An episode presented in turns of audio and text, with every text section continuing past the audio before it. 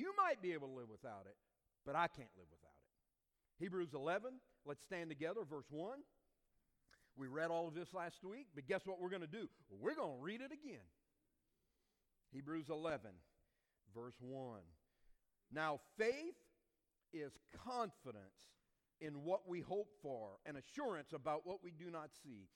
This is what the ancients were commended for. By faith, we understand that the universe was formed at God's command, so that what is seen was not made out of what was visible. Now, verse 6.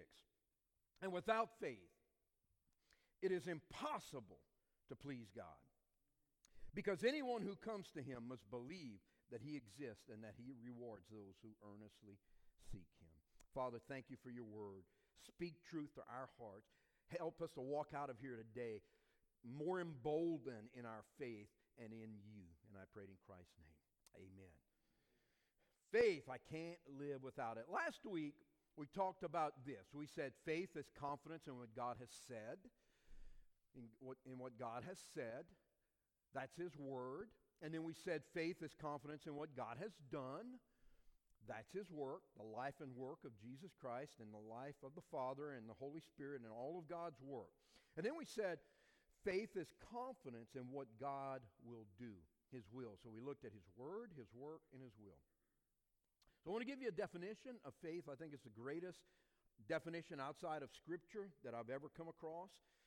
And uh, it's written by Warren Wiersbe. You see it there on the screens. It says, True Bible faith is confident obedience to God's Word in spite of circumstances and consequences. So, biblical faith, true Bible faith, is confident obedience. Faith is the confidence in what we hope for.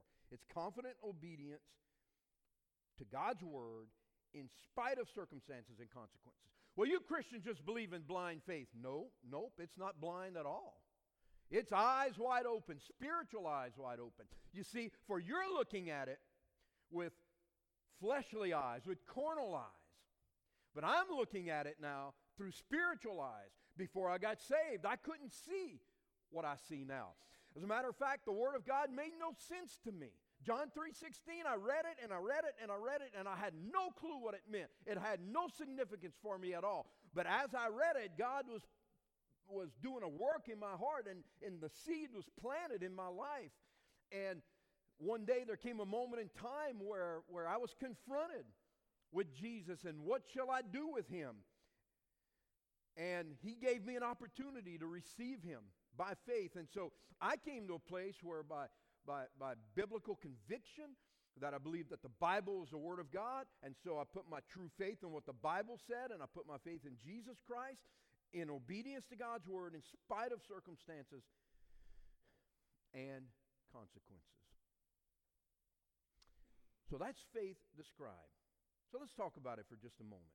Faith, can't live without it. Number one, faith is the foundation to life.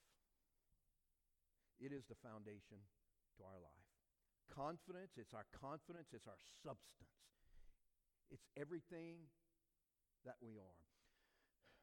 The Bible says, For by grace you have been saved, in Ephesians chapter 2, through faith, not of works, lest anyone should boast. And then it says in verse 10 of Ephesians 2, it says, For we are his workmanship created in Christ Jesus, which God prepared beforehand for us to do the good work. So, Faith is the foundation to life. It's how we receive Christ. It's not blind, it's putting our trust in a person, in Jesus. You know, we talked about this in Sunday school today. Josh McDowell said years ago in his book, Evidence That Demands a Verdict, he said this. He said that Jesus is one of three things he's either a liar, he's either a lunatic, or he's Lord. How many of you ever heard people say this? Well, Jesus was a great prophet, but he's not God. Or he's one of many. Uh, Jesus was a great teacher, a good rabboni, a good rabbi. But, you know, I don't believe he's the Lord of the, of the world. I don't believe he created all that we see, as the Bible says. We don't believe that. You know, people say that all the time. And, and Josh made this point, Josh McDowell. He said, well, he said, you know, if he's not Lord, if he's not your Lord, and you're not going to submit to him, then he's one of the other two. He's a liar because he claimed to be God. Jesus said, John 14, 6, I am the way, the truth, and the life. No man comes to the Father except through me. Jesus even said, I am. I am Yahweh. What God the Father, or, well, I say God the Father, a lot of us believe it's the pre incarnate Jesus Christ, when he spoke and said to Moses at the burning bush. Think about this. You ever, ever thought about this? We, we studied about this Wednesday night about Moses. Moses appeared, uh, uh, approached this bush, and it was burning, but it was not consumed. And it struck him as odd. I think it would strike me as odd too, wouldn't, wouldn't you? It wasn't being consumed. Now, now think about this. Y'all remember another story in the Old Testament where three men were thrown into this furnace because they would not deny their faith and bow down to the graven image of Nebuchadnezzar. And Nebuchadnezzar had them thrown, the Babylonian, uh, king had them thrown into the fire. And Nebuchadnezzar said, Whoa, wait a minute. As a matter of fact, the fire was so hot that the person who opened the oven and was throwing them in was consumed immediately. And Nebuchadnezzar, after a little while, looked and he says, Didn't we throw three guys in there? But I see a fourth one, and he's the Son of Man, the Son of God. So Nebuchadnezzar saw the pre incarnate Christ. He was in the fire, and he wasn't being devoured by the fire, and he wasn't being burned up. And now Moses sees a fire long before Nebuchadnezzar and all of that ever happened. And it's kind of the same scenario. It's the, the pre incarnate Christ that we see all the way back then. And so Jesus, from the very beginning, was talking to us about faith. Moses had to live by faith and put his trust in what God had told him. So faith is the foundation to life. No other foundation, 1 Corinthians 3:11 says this. Look at this. Look at what 1 Corinthians 3:11 says. No other foundation can no, for no one can lay any foundation other than the one already laid, which is Jesus Christ. I want to say this, and I'm going to say it emphatically and as clear as uh, clear as I, as I make it. If you, I mean, as clear as I can. If you are building your life on anything other than the lordship of Jesus Christ, you're building it on a faulty foundation that will be swept away.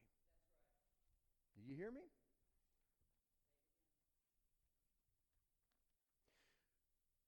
So Jesus is the foundation. So going back to the liar, lunatic, or Lord. So Jesus said he was God. And Moses at the burning bush, God said, Tell him Yahweh has sent you. I am to Moses. Jesus claimed the very same thing in the New Testament. You tell him I am has sent you. He claimed to be God. So, so Jesus cannot just be a good prophet and a nice teacher and all of that. If he's not Lord, then he's a liar. And then he's a lunatic for believing a lie and dying for it. Right? But we know that he's not a liar. Y'all listening? And he know, we know that he's not a lunatic. He is Lord. You know, the Bible says that the preaching of the gospel, listen to this, the preaching of the gospel is, uh, is foolishness to those who are perishing. But to those of us who are being saved, it is the power of God. And so I say this to you. We cannot live without faith. Faith is the foundation. Biblical faith in Jesus Christ is the foundation to life. It gives us confidence to live, it provides substance for our being on this earth and in all of eternity. And I'm just telling you, if there's anything else in your life that you're building your life on other than Christ, you're building it on a faulty foundation that will rot or get washed away.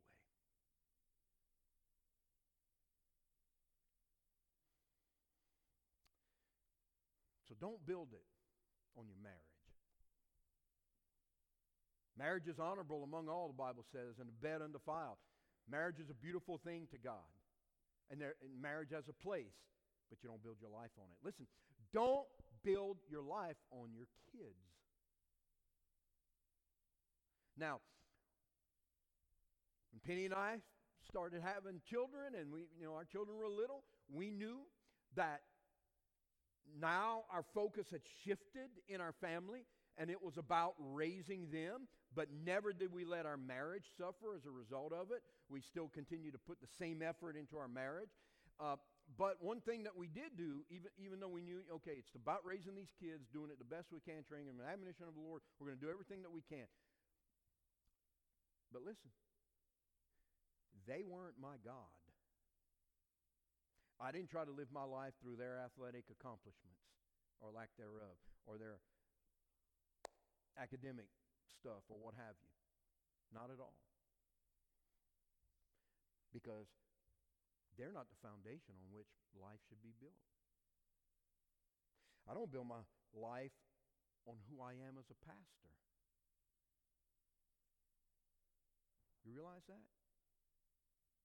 If I preach what some of you might term an amazing message, or what I would term sometimes a dud, just fizzles out, just goes, it's like, man, that was a dud, go home and all of that, and be discouraged about it. Whether I, whether I preach one or the other, it doesn't matter to me. Because the foundation of my life is not in how I perform on Sunday. The foundation of my life is Jesus loves me, this I know, for the Bible tells me so. And He's got a plan for my life, and how I live it each and every day is what really matters. So I can't live without it. I can't. And I'm not trying to be down on anybody. But in our faith comes all of this, the church and all of that. A preacher, a bunch of hypocrites at church. That's why I don't go much.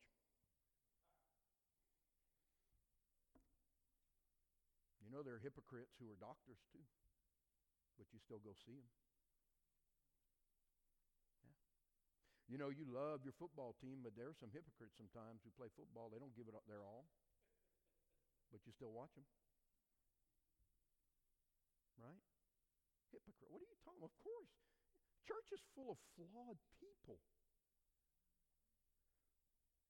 But that doesn't mean you throw it out. Same thing with the family. Your family's a wreck. You remember the days of Barney? That purple thing? I want to get me one of those, a stuffed Barney, so I can shoot my bow and arrow at all the time. Practice. I love you. You love me.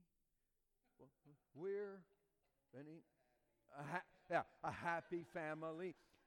Here's, here's the way I changed it years ago. One day I was watching that, and nobody in my house was happy. The kids were watching on Saturday morning. Two of them had already gotten spanked. Penny and I were not on the best of terms, and we were watching that, and I went, What a hypocrite!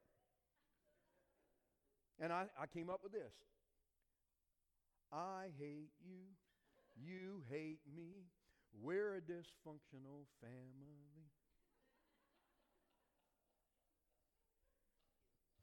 We're all dysfunctional, y'all. We're all a mess. We're a hot mess. That's why Jesus came. I want to find the perfect church. I got one for you. Do not join it when you find it. Because if you do, it ceases to be perfect. Just saying. You getting that, right? Faith is the foundation of life. It's the confidence, it's substance that we need. All right? Number two, faith allows us to see what others cannot see. Faith allows us to see what others cannot see. Verse 7 talks about Noah. He says, But by faith, Noah, when warned about things not yet seen, in holy fear. So he was warned about things not yet seen in holy fear, built an ark to save his family. Noah, I need you to build this gigantic thing that will float in water. Float in water. We don't have no sea around here, Lord. Well, I'm going to make it rain. What's that? Never rained. And it's going to flood. What's that? I mean, when a lot of rain. You need to build that.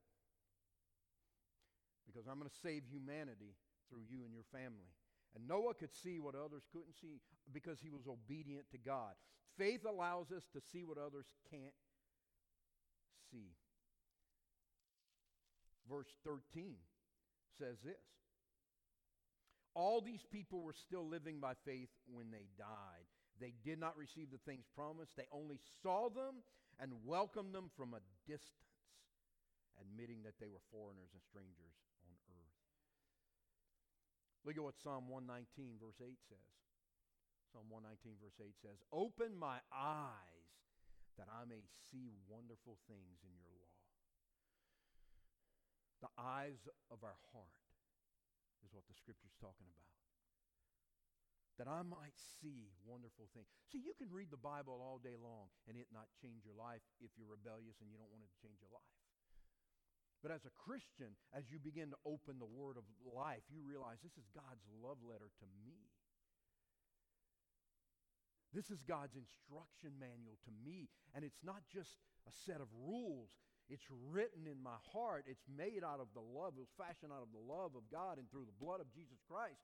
And every book in the Bible can be, can, you, you can trace the, the red line of redemption, as we call it, the, the scarlet thread of redemption, as W.A. Criswell called it, from Genesis to Revelation. You can see Jesus in it all through there. Faith allows us to see what others cannot see. Have you ever heard somebody say this? I've even said it to other people. Like, man, I'll tell you, I could never go through what you went through and be as faithful to God as you have been and be as strong as you have been. You ever, you ever, you ever saw that and thought that to people and like, oh my God, how did, here's the answer to that. They were thinking the same thing before crisis hit them. You see, because as you're walking and living by faith, God gives you what you need when you start going through it. There's an old saying that says this God does not give you dying grace on an undying day. But He'll give you what you need when you need it. And I've told this to many people over the years, many Christians, oh, Pastor, I just don't know if I have faith. In what you see right now, yes, you don't have the faith for it, but in the faith that you truly have in Jesus, when you're going through it, you have no other place to look but Him. And you get tired of fighting the fight and, and, and worrying all the time, and you do what the scripture says in Hebrews, and you say, I'm fixing my eyes on him. And when you fix your eyes on him, then you can see what others can't see. You may not be able to see the end result of everything, but you can kind of see God's big plan. And you can say, you know, as bad as this is for us, God has a plan. And he'll use it for his glory. I can't, I don't know how you live without faith. When I say you, I'm probably talking just a couple of people in here. The vast majority of us have taken that step. Open our eyes, God, that we may see. Number three, faith allows us to not just see what others can't see, but to do what others cannot do. To do what others cannot do. I've given you some scripture there, verses 4 and 5. It says, By faith, Abel brought God a better offering than Cain did. By faith, he was commended as righteous when God spoke well of his offerings.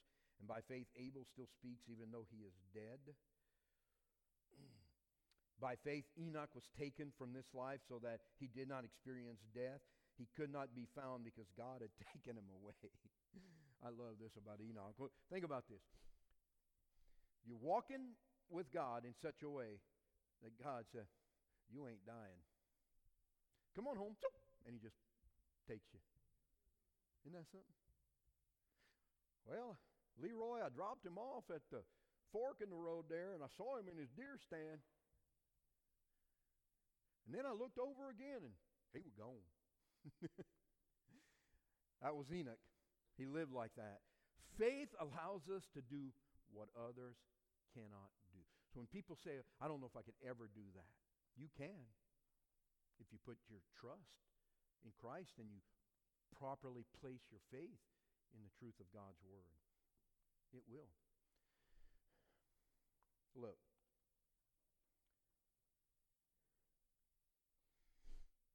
Even as a younger pastor, when I was younger and had smaller kids, I wasn't afraid of death. I just was afraid of what it might do to my family if they didn't have me around. Looking back on it, they might have been pretty good. Who knows? But um, I'm just being honest with you folks, I, and I'm not trying to be Mr. Preacher here. I'm just telling you. Death does not scare me. If somebody walked in here with a gun, if he, if he survived, those of you who are packing right now, only thing I will say is if somebody comes in here to do something like that and our people start shooting back, duck, okay? Just duck. Especially if I'm shooting, because man, I don't, I, I just wound. But if somebody walked up to me and said, You better be scared of me because I'm going to kill you, preacher, I'll be like, you threatening to send me to heaven? Amen. Let me shake your hand, pal. That's all right. And he said, Preacher, I don't necessarily want to go now. Well, I don't either. That's why I don't want to go sleep on the train track in Newberry. Huh? That's why when I go in the woods, man, I got a gun. Yeah. I don't want something to eat me. But if that time comes, Even so, let it be, Lord Jesus. I don't live in fear of it.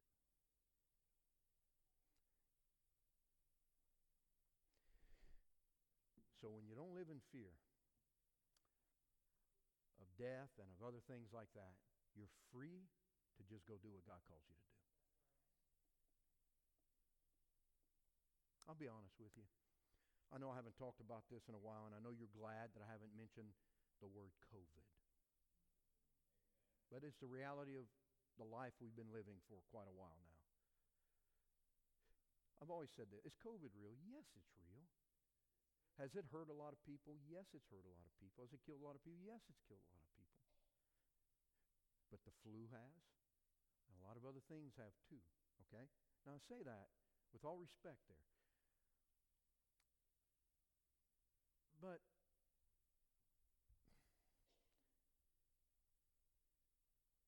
This life is not all that I have.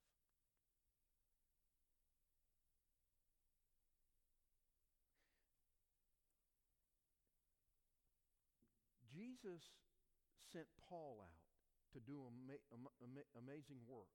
They didn't have anti-venom in that day. He was going in some remote places. And God said, I'm going to protect you. I'm going to give you what you need. So Paul had a pit viper bite him and inject him with some venom. He didn't die. Could that snake, whatever it was, killed him?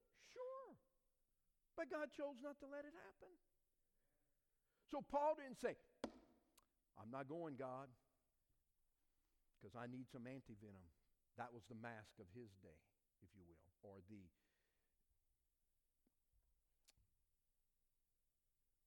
six feet of separation. Uh, don't get me wrong. Should we take precaution? Listen, I had a loved one die from COVID in my family last year. And COVID was going through that family, that part of the family, like crazy. I made a decision not to go. I'm not afraid of COVID, but I know it's serious. And I know there's some things I got to do to, to keep myself safe, but I'm not going to shelter in place for the rest of my life. There are people who need Jesus.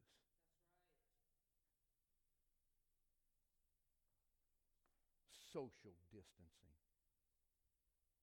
Social distancing.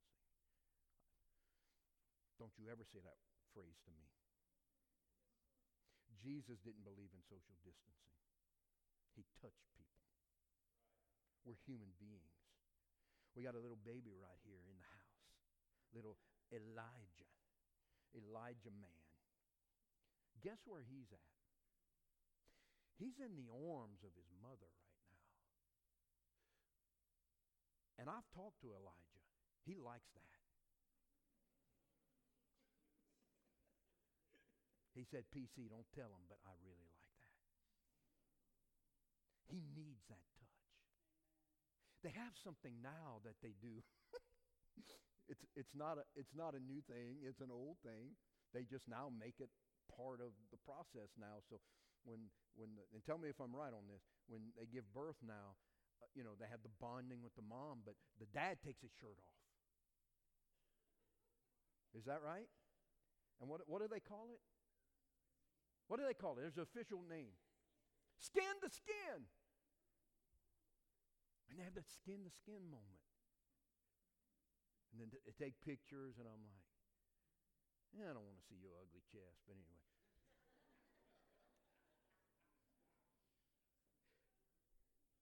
That's not wrong. I remember many a time at home when my kids were little, and I got out of the shower, and I didn't have a shirt on, and it was time for me to have my time. Lay them right here. Now, made sure that the little squirts had diapers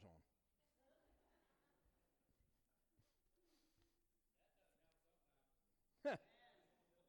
That's when mama takes them. so, anyway, I don't know. I got off onto a tangent about all of that. One last thing I want to leave you with. Yeah, you say, eh, preacher chased a rabbit. Yep, and when you shoot a rabbit and you pot roast it, they taste good. Anyway, number four, faith. Last thing. Without faith, we are living in disobedience to God. As simple as it can be. As Christians, we're living in absolute disobedience. Bible says, for without faith, it is impossible to please God. Y'all, faith is part of the DNA of our Christian walk.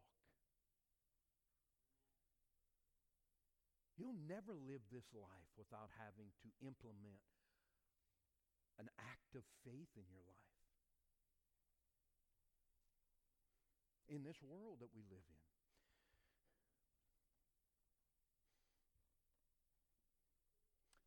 You know what the number one question in 35 years of ministry that I've gotten over the years? It's a one word question. You know it, it's easy. When people start going through something and they want to talk to somebody and they're hurting, they ask one question, one word. It comes from our deep pain. What, what is it? Why? Why? Now, that comes usually from, from deep pain and it's more, I would say, a, a, an emotional reflex. Why? Why, mom? Why now? Why him? He's just two days old. Why? Why have they done this to me? Why? But you see, part of the Christian maturation process is to eliminate that from our emotional repertoire. You'll never eliminate the pain. You'll never eliminate the hurt. But as you grow, your questions change.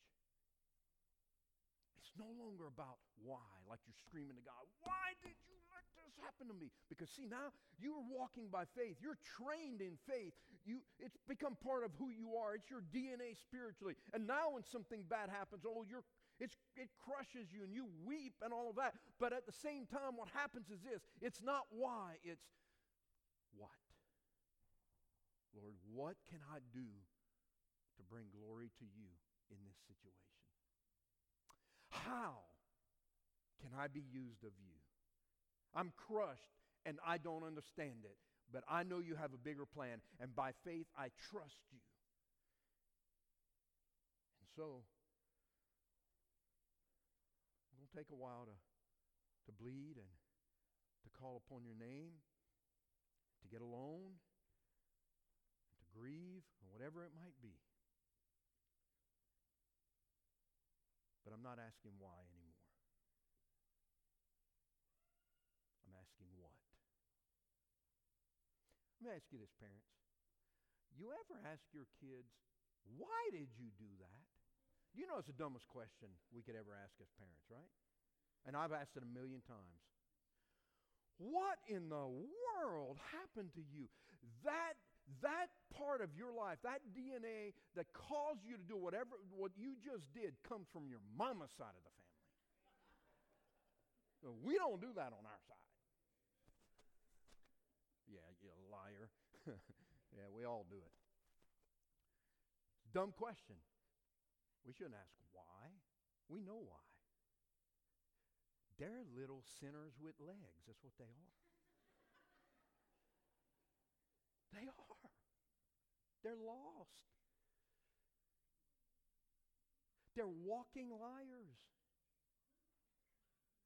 My little two year old grandson knows how to blame his brother already. Nobody taught him that. He just knows it. Did you spill that? Uh uh, Pops. CJ. I saw you do it. Mm-mm. CJ did it. Pops, I want to go shoot your bow. no, you ain't changing the subject, you little liar. and you know what's amazing? I look at that and I say, he got it from me. And then from his daddy. And he's going to pass it down to his son and daughters. It's called the sin nature. Why? We know why. We're sinners. And our only hope, our living hope that we were singing about, is Jesus Christ. And so without faith, we're living in absolute disobedience to God.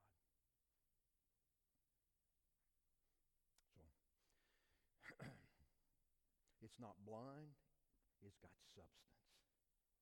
And I'm confident that nothing that happens in this life to me is by accident. And by faith, I will trust Him until my, my faith becomes what? Sight.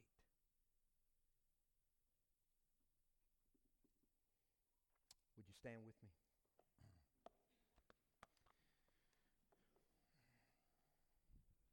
Let's pray together.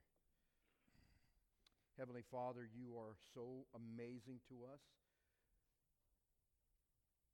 Help us to be full of faith, trusting you. When we're weak, that's when you're strong because we have no one else to turn to but you, and we put our trust in you. So, folks, we're going to have an invitation here in just a moment. And as we do so in an attitude of prayer, I'm going to invite you to respond to God maybe like you never have before. And to just say, That's it. That's it. I'm tired of living by fear. I'm tired of living by what controls me. I'm tired of living by what the culture says. I'm going to rededicate myself and I'm going to live by absolute faith in Him. And what comes, comes, and I'm going to quit blaming and asking God why, and I'm going to start trusting Him and asking what? What can I do for your glory through this? If you've never given your heart to Christ, like these five beautiful individuals who publicly declared their faith today in believer's baptism, that can be your experience too.